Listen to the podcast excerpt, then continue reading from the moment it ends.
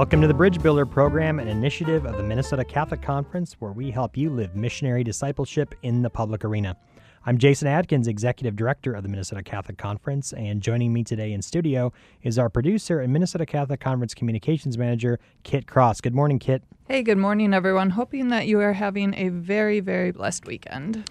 You can catch the Bridge Builder Show each Saturday here on Relevant Radio, AM 1330 at 11 a.m. But you can also catch up on past episodes online through our podcast. Visit us at mncatholic.org slash podcast. Again, that's mncatholic.org slash podcast. You can also find us on your favorite podcast apps such as SoundCloud, iTunes, Stitcher, and Google Play. We've got a great show for you this week. We bring you another interesting interview on one of the major issues affecting how we live faith in the public arena. And we'll also answer your questions through the mailbag segment. Today, we're going to be talking about wage theft legislation that was recently passed in Minnesota and what that means and why the church supported it.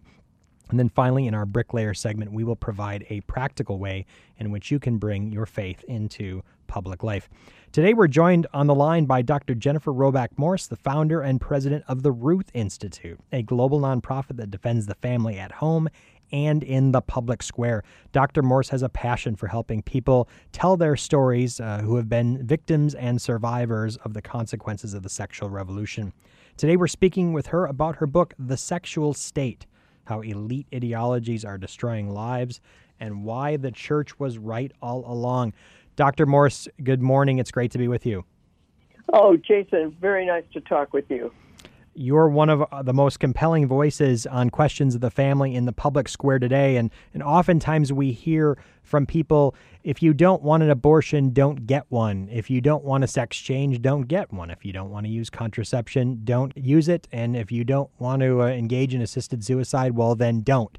But you, your book and writing uh, helps us overcome this what might called college dorm libertarianism to show that there really is something called a sexual state. So, what does that mean? Tell us a little bit more about that.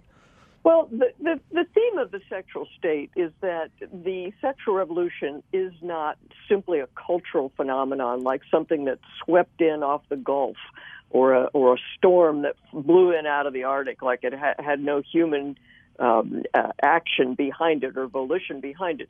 The sexual revolution has always been a top down project of elites, whether they're uh, rich people or powerful people or academics or uh, you know just just people with an outsized social and economic influence and culture uh, have created this world that we're now living in, and they created it because they wanted it, and they used the government to do it because they couldn't do it any other way.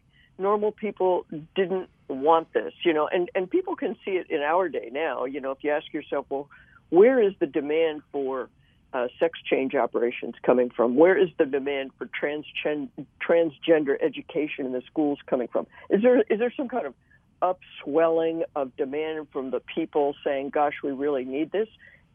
Anybody who's paying the slightest bit of attention knows that this is all coming from the top down. It's coming from major corporations, it's coming from very well funded foundations, and it's being enforced by the state. So if you ask yourself the question, is that is this is this the way? Is this brand new? This is the method by which it happens. If you look back, you will see every single serious plank of the sexual revolution has that same structure ordinary people did not demand abortion on demand. I mean, that's just not the case at all. Um, ordinary people did not demand no fault divorce. You know, all of these things that we that we now see created the legal and social structure that allows the sexual revolution to go forward. Um, that was all constructed from the top down, and so that's why I call it the sexual state. And at the time I wrote this book and, and started really thinking about these ideas, I had never heard the term deep state.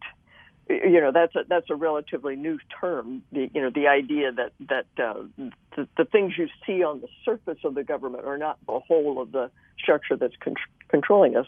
Um, I, I, I, think one can say that there's a sexual deep state also um, that that goes beyond the formal structures of government. But the formal structures of government are, are powerful enough as it is.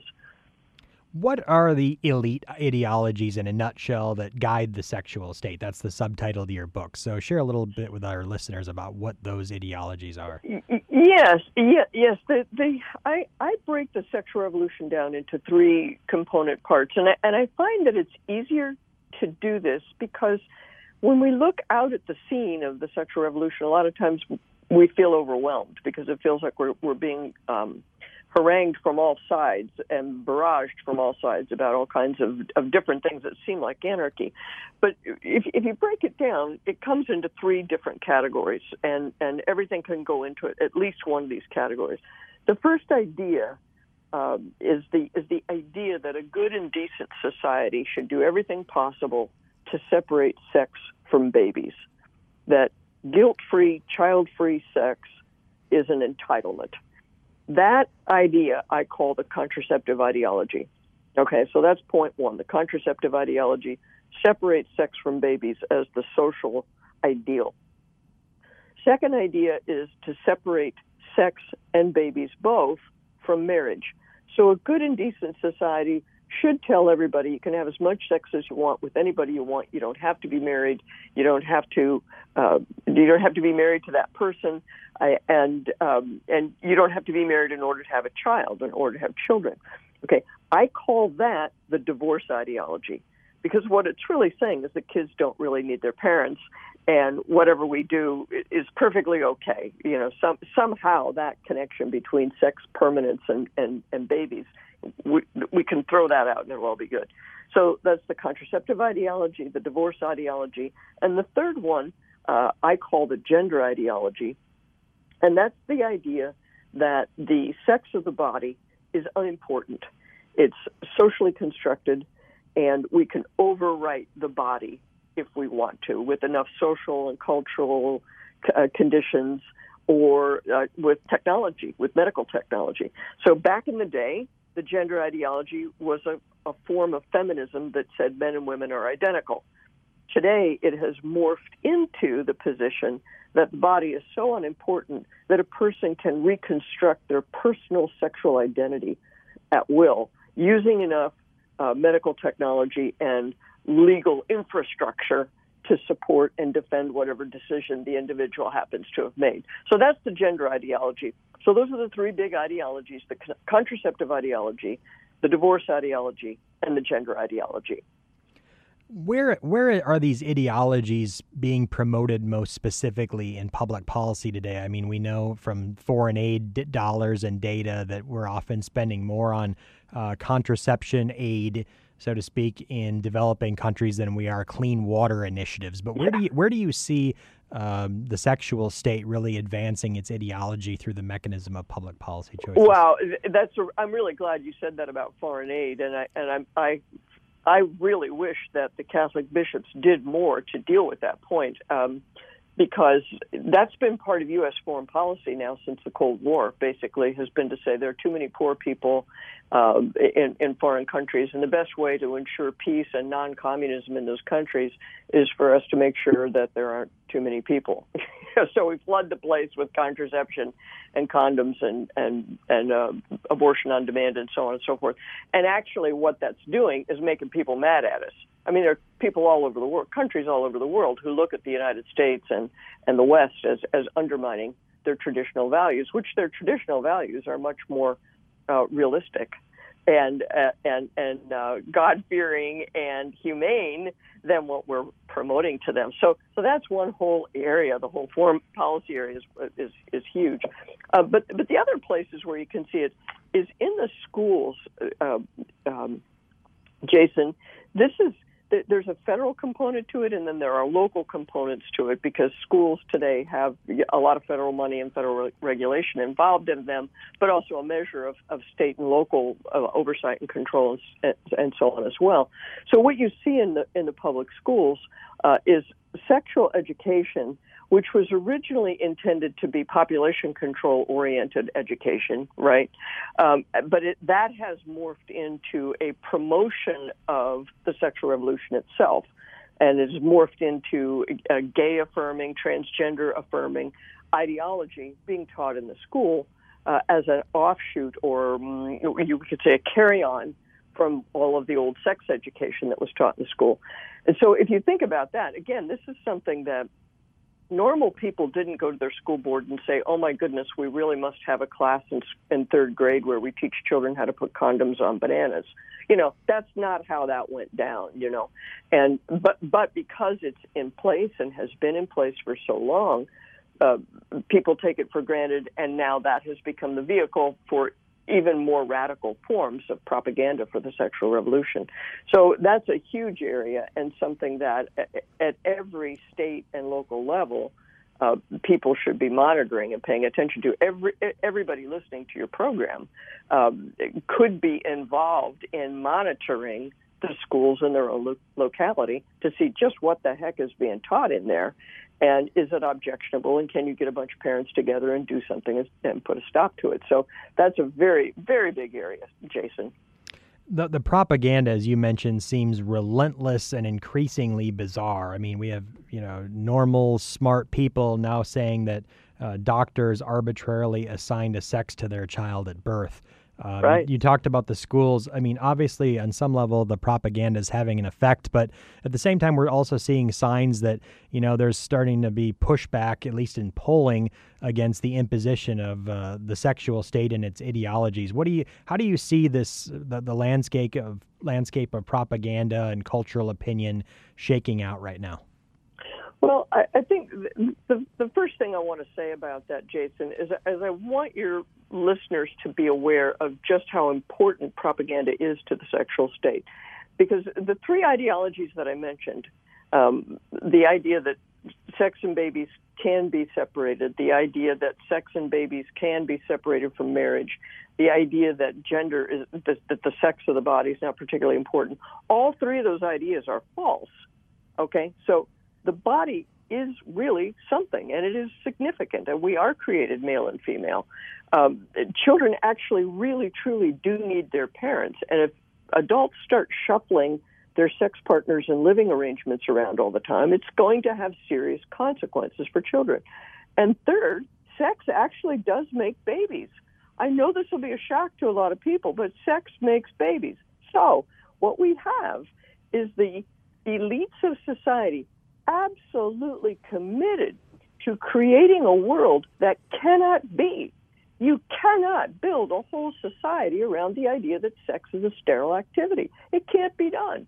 So, in order to make it seem like it can be done, you got to have a lot of power, you got to have a lot of force, you got to have a lot of propaganda to keep it going, to suppress the natural feelings that people are going to have that that uh, contradict the ideology, to suppress the data that disproves the ideology. You got to you got to be at work all the time convincing people that boys and girls are identical. You know, you just sit in a classroom and look around, and you can figure out the boys and girls are not identical. But so you got to really be leaning on people all the time. And so so this fact that the ideologies are irrational that shows why it's appealing to a certain type of mind because they like the power that, that I'm absolutely convinced that the appeal of the thing is that it gives so much power to the people who who have power. The people who are already powerful get to do crazier and crazier and wilder and wilder things. I mean, if you if you can make people say Bruce Jenner is a woman, you can make them say anything. And certain kind of people get a buzz from making people do stuff. Uh, so so so that's that explains part of the appeal. And it also explains why you're seeing so much propaganda all the time because you, you've got a big job to do to suppress the knowledge that everybody has written into the human heart, you see. So that's the first thing I want people to see is just start looking around and noticing how many absurd news stories you see, how many patently fabricated, uh, uh, distorted so called studies you see. It's everywhere. And so, in your mind, what you want to do with that is you want to say, it is not necessary for me to refute every piece of nonsense that, that I see on TV or on the internet. It is necessary for me to identify it as propaganda and ignore it or contradict it or, or ridicule it. That's the, probably the best, you know. But do not feel that I have to somehow treat that as uh, as if it's serious information, because I think that will that frees a lot of energy for people. You know, right? It sure it sure did for me when I figured it out. It's like, oh, propaganda. Put it over here in this little box. You know, the garbage box. Uh, true idea, something else I have to worry about. You know, the overwhelming feeling that people have, uh, being able to identify propaganda will really help you feel a lot better. And then you can move forward. Then you don't feel overwhelmed and like it's impossible and so forth. Thanks for that counsel in terms of cultivating serenity and detachment in a culture of lies. and you know there are, there are some mad moms out there who are making progress. I mean this transgender thing and the drag queen story hour that has got people hopping mad, you know. And so there are people pushing back against that, which is good. I mean, if you didn't push back against that, what would it take, you know, to to get you to push back? But but people are winning. You know, people are putting a stop to some of this nonsense. So I would really encourage people, you know, not only support what Jason is doing at the state house, but also, you know, look around in your community and take responsibility for for doing projects of your own uh, that need local monitoring, you know, that need local attention. Uh, you can do it. People are doing it all over the country. That's right. We're oftentimes thinking in terms of national politics, but the Drag. Queen Story Hour happens at the local library, right? So that's right. That's uh, right. And you know, it's interesting. That's another manifestation of the sexual deep state, and I'll tell you why. Uh, it's it's the same thing going on everywhere. Okay, and so you ask yourself, what the heck? How how did every library in America come up with the same idea at the same time? What is going on here? Well, if you look at it, you will find out the, the American Librarians Association is actively promoting that thing. So that means that if you're a librarian, your professional organization is involved in promoting this. And you may not realize that that's what your professional organization is doing, but I would call on you to get involved in your professional organization and uh, use whatever um, influence you might have as a professional librarian to to try to steer this thing away from some of this more destructive type of activity. And, and I'm sure you can see this as an attorney. Your your your background is in law. Many professions have been corrupted by the sexual revolutionary ideology. You know, medicine and law and a lot of the academic subjects, psychology yeah, yeah, just just just corruption trying to accommodate or promote this ideology that that really can't be done. You know, I mean, the endocrinologists, the pediatricians. You know, when when a guy stands up and says, you know, no, you can't tell a child that, that you can't tell tell me that a, an eight year old is best served by indulging their gender fantasies. That's not the way a, a responsible adult treats a child. Uh, th- that per- that person for saying that is uh, is marginalized within their own profession. So there's tremendous amount of, of pressure to conform, tremendous amount of, of, corruption of the professions, and it's very important uh, that that that everybody use their sphere of influence to to resist this. And, which is not to say that you go spit in the wind or have you have some kind of futile gesture or something like that. Um, that that that you band together with people and make a plan for getting something done to resist this business because the people on the other side they've been they've been working at it and plotting and um, and and strategizing and coordinating for a long time. They've been at it, and so we've got to do the same thing. You point out that the church was quote right all along in opposing these ideologies. Uh, perhaps the, the deep sexual state, as you call it, recognizing this and is working overtime to infiltrate the church with these ideologies. How can we counter uh, these ideologies while speaking to a culture both in and outside of the church and people not necessarily inclined to receive those messages? How do we reach people with compassion, but also at the same time, uh, the importance of truth as well? Well, you know, there can't be justice without truth, and there can't be true compassion without truth. You know, so we have to stay focused on Christ and His truth here. And you know, He He created us, male and female. He made the world. He gave us a you know so some guidelines of how to live. He gave us some rules of how to live. Um, and you know, oddly enough, the Son of God knew what He was talking about. What do you think of that? Yeah, amazing. you know, I know. How about that? You know so so, I, and I think what's going on inside the church, in some respects, mirrors what's going on in the wider culture. But it, but in another way, the church, the, the battlefield inside the church is, is more significant because the, the advocates of, of the sexual revolution would like nothing better than to neutralize the church. Because let's face it, the Catholic Church is the last man standing, so to speak, that has an institutional, organized resistance to this uh, ideology. And of course, many people, so we've got so many people inside the church who have either capitulated or who have actively embraced the sexual revolution that our witness is not nearly as strong as it needs to be.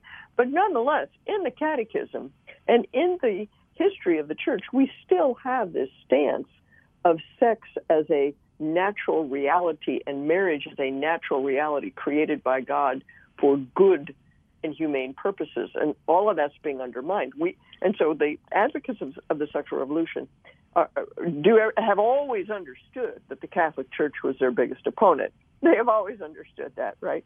And so um, it's important for us as as Catholics uh, to use all the resources at our command to uh, te- to spread our teaching and to uh, uh reach out to people. I would say uh, that one thing people should do is to educate themselves about the theology of the body, uh, which is Pope John Paul II's philosophical response to materialism, you know, to philosophical materialism, philosophical dualism that separates the mind from the body and all of that.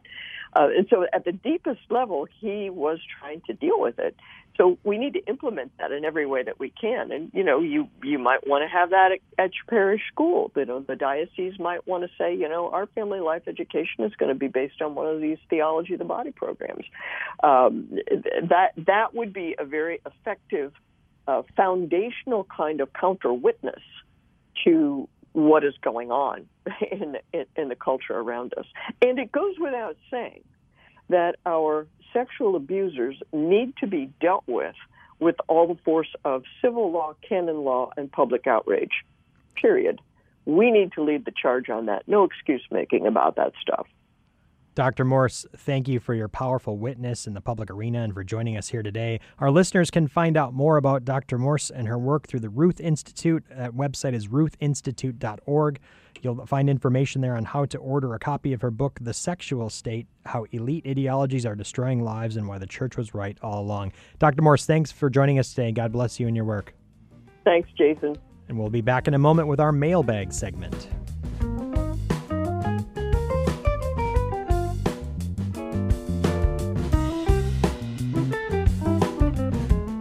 Welcome back to The Bridge Builder, where we help you connect the Catholic faith and your work as a missionary disciple in the public arena. I'm Jason Adkins, Executive Director of the Minnesota Catholic Conference. And now we're going to delve into our mailbag to hear what comments and questions you've been sending to our producer, Kit, about issues affecting public life today. Kit, what is in the mailbag segment for this week? So earlier this summer, Governor Tim Walz signed into law a bill that makes wage theft in Minnesota a felony. During the legislative session, the Minnesota Catholic Conference wrote a letter of testimony in support of this bill. So, our question today is sort of two part. First of all, Jason, can you explain to our listeners what exactly is wage theft? Maybe some examples of that. And then, secondly, why did the church take a stance in support of this bill? Well, some wage stuff, people scratch their heads and say, well, how is that even possible, right? You'd think that people look at their paychecks and know what they've contracted and signed up for. Um, but it happens in a number of ways. Here are some examples and, and concrete ways that wage theft is going on uh, in our society today. Hours shaved off a paycheck, uh, people being forced to work off the clock, people not being paid overtime, people being paid less than promised, even below minimum wage sometimes. People are paid in cash and gift cards. People often being misclassified as independent contractors. So, wage theft happens in a number of ways, and we were proud to support bipartisan legislation that strengthened uh, employer requirements uh, to make sure that employees were protected. Now, normally, um, employers have to pose post in their office labor various forms of labor laws Um, but these go above and beyond what any other state has done in providing reporting uh, requirements and at the same time making sure that in pay stubs and in other materials, wage uh, and hourly information and things like that, and there are clear mechanisms uh, to make sure that employees are protected from wage theft. So employers have to put a series of pieces of uh, protocol in place to make sure their employees are being protected. Oftentimes, employees don't uh, say anything about these things because they're in fear of retaliation or losing their job. So, one of the things the legislation does is also beef up enforcement of wage theft through the attorney general's office. So people, um, you know, because of the way in which good work is often tough to come by in some instances, people are in fear of retaliation. They don't want to report some of these small slights that can add up both for the worker but also for the employer trying to skim from the top. And we talk about on this show often the commodification of human persons and what uh, deeper way to commodify people than just to treat people as a wage slave. And uh, as uh, Hilaire Belloc and Chesterton called uh, folks sometimes living in this type of economy. And so the, the church has understood um, the dep- deprivation of a laborer of his or her just wages is one of the sins that cries out to heaven for vengeance, a deep and grave sin. And so, if we can put in basic protections uh, for workers uh, to ensure that they receive the wages that they're justly entitled to, that that's an important element of public policy. Oftentimes, good public policy uh, creates a floor under which um, you know employers can't go, or basically minimum protections. Now, in a perfect world um, where employers were doing their job to provide uh, w- workers with just wages, you wouldn't need state intervention. But sometimes state intervention can be justified to ensure that there are basic protections for workers in place. So we are proud to support that um, bipartisan legislation that was signed into law uh, earlier this summer. And if you do have uh, concerns about wage theft, if you're being affected by wage theft, then you can contact the Attorney General's office, and they have a special link on their website on Attorney General Ellison's website, and they're being very proactive in enforcing wage theft violations. Again, if you've had hours shaved off your paycheck, you're forced to work off clock, you're misclassified as an independent contractor, these are some things to think about. There may be legal protections for you. So, ensuring the dignity of workers and labor is a cornerstone of Catholic social teaching, and why we were glad to support that legislation during the 2019 session. That's wonderful. Thank you so much for kind of delving into that, helping people understand what is really possibly affecting them directly. We have just a couple more minutes. So before we go today, listeners, we want to give you a couple practical tips on how you can start living out your faith as a faithful citizen. Each week, we'll provide you with these tips. Jason, what have you got for us in this week's bricklayer segment? legislators and even congresspersons are more accessible than we often are led to believe, and uh, especially um, at the uh, local level, people and legislators and public officials are very, very accessible. Congresspersons often seem less accessible, but one of the ways that we can, in fact, in, encounter them and have a conversation with them and let them know what we think about issues are through town halls. And during the August recess, uh, uh, Congress often uh, breaks during August uh, congresspersons and senators often come home to their district and meet with people, hold town halls. Town halls are a great way to have that encounter, to have that in- interaction, and have that conversation. And following a congressper your congressperson on social media, signing up for their email list, and hearing about when they're doing their town halls, then going to participate in those is a great way in which congresspersons can get out of the bubble of the, the district, the beltway as we call it, and have real encounter and relationship and hear about what you think about important questions. And and we often emphasize how uh, local politics is often overlooked in favor of national politics. Well, especially if national politics are something that you're particularly interested in, then this is a great way to interact with your congressperson. So sign up for your congressperson's email list. Maybe you don't even know who your congressperson is. It's a great uh, opportunity to find that out. Sign up for their email list and attend a town hall during the August recess. Wonderful. And if you need to find out how to contact your congressperson or even who they are, you can go to mncatholic.org forward slash action center. We've got a directory there. That's all the time we have for today, but don't forget you can help others bring the Catholic faith into public life by com- becoming a sponsor of our show. It's a great opportunity for businesses and organizations to advertise to a core audience of committed disciples.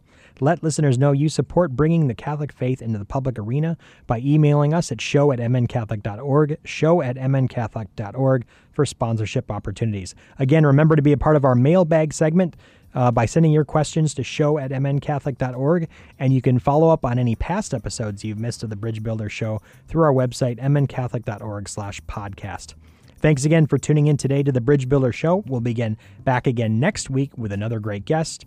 More of your comments and questions and a new way for you to build bridges in the public arena. I'm Jason Adkins, and for Kit Cross, have a blessed weekend.